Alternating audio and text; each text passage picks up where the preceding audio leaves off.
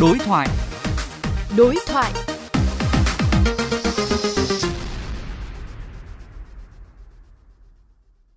À, xin chào Phó Giáo sư Tiến sĩ Hồ Thị Thu Hòa. Thì vừa rồi Hiệp hội à, Doanh nghiệp Dịch vụ Logistics cũng đã công bố bảng chỉ số năng lực cạnh tranh à, Logistics cấp tỉnh đầu tiên của Việt Nam. Theo bà thì cái bảng xếp hạng này có vai trò như thế nào đối với hoạt động à, Logistics của các địa phương cũng như là cả nước ạ? Trong lần đầu tiên đánh giá chỉ số năng lực cạnh tranh Logistics cấp tỉnh LCI thì chúng tôi đã đưa vào đánh giá 26 tỉnh thành. Thì thì với cái kết quả có được mỗi tỉnh thành đều có thể có những cái điều chỉnh đề xuất những cái chính sách để áp dụng cho từng địa phương để có thể nâng cao được năng lực cạnh tranh logistics của địa phương trong tương lai. Điển hình như là bắc ninh chẳng hạn. Bắc ninh có một cái trụ cột mà điểm cao nhất đó là dịch vụ logistics. Tuy nhiên cái trụ cột về nguồn nhân lực thì bắc ninh lại uh, dưới trung bình.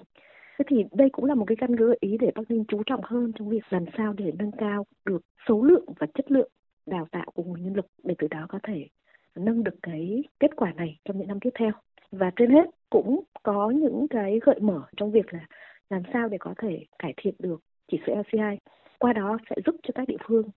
ờ, không chỉ phát triển kinh tế xã hội mà còn thu hút được nguồn lực từ các nhà đầu tư nước ngoài khi mà chúng ta có một nền tảng về logistics tốt.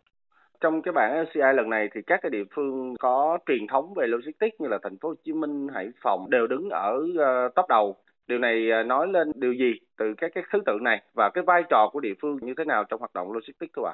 À, khi mà chúng tôi chạy ra được cái kết quả à, tổng hợp dựa vào hai nguồn đó là kết quả khảo sát và chuyên gia. Chính vì vậy là cái kết quả mà xếp hạng nó phản ánh vừa từ góc độ chuyên môn vừa góc độ về thực tiễn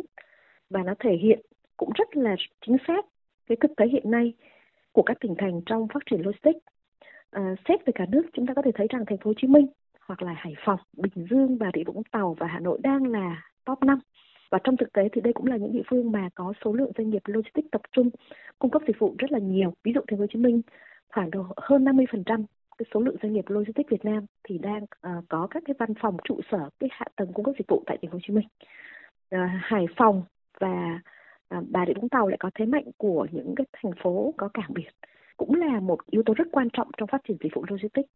trong khi Bình Dương là một trong địa phương có số lượng khu công nghiệp nhiều nhất và nhờ vậy đấy cũng là một cái nguồn hàng rất là lớn sử dụng các dịch vụ logistics. Chúng ta có thể thấy Long An là một cái địa phương mà hiện nay có số lượng rất nhiều kho hàng, đặc biệt là kho lạnh, bảo quản nông sản, thủy sản. Thì với cái tiềm lực của địa phương như vậy, với cái sự kết nối giữa vùng Tây Nam Bộ và Đông Nam Bộ thì Long An hoàn toàn có thể có cái khả năng phát triển và nâng hạng của mình trong những năm tiếp theo. Trên hết, cái kết quả mà chúng tôi mong đợi đó là các địa phương dù đạt điểm cao hay đạt điểm chưa cao thì hãy coi đây là một cơ hội để chúng ta có thể nhìn lại cái năng lực logistics của địa phương và có những định hướng dài hạn trong tương lai. Trước tiên là phát triển logistics của địa phương và trên hết là đóng góp vào cái sự phát triển logistics chung của quốc gia. Liệu cái bảng xếp hạng LCI này có phải là một cuộc cạnh tranh công bằng về năng lực logistics ờ, của các địa phương trong thời gian tới không ạ? Thì LCI à, khi chúng tôi xây dựng chúng tôi cũng hướng tới một cái việc làm sao để giúp cho các địa phương thấy được rằng mình đang ở đâu trên cái bảng xếp hạng logistics và chúng ta cần phải làm gì để cải thiện cái năng lực logistics của địa phương mình. Đồng thời chúng tôi cũng mong muốn là với vai trò là các cơ quan quản lý nhà nước vĩ mô khi chúng ta có những cái kết quả này cũng là một cái căn cứ tham chiếu trong cái việc là đề ra những cái chính sách để có thể phù hợp với sự phát triển logistics của các vùng, các địa phương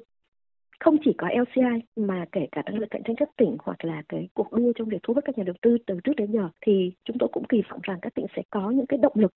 trong cái việc là chúng ta cần phải làm gì để chúng ta thúc đẩy cái năng lực logistics của địa phương. Và khi chúng ta thúc đẩy năng lực logistics của địa phương cũng là một cái yếu tố rất quan trọng trong việc thu hút các nhà đầu tư, các doanh nghiệp logistics đến các địa phương này để xây dựng, phát triển các hạ tầng logistics để cung cấp dịch vụ logistics trong tương lai gần và tương lai xa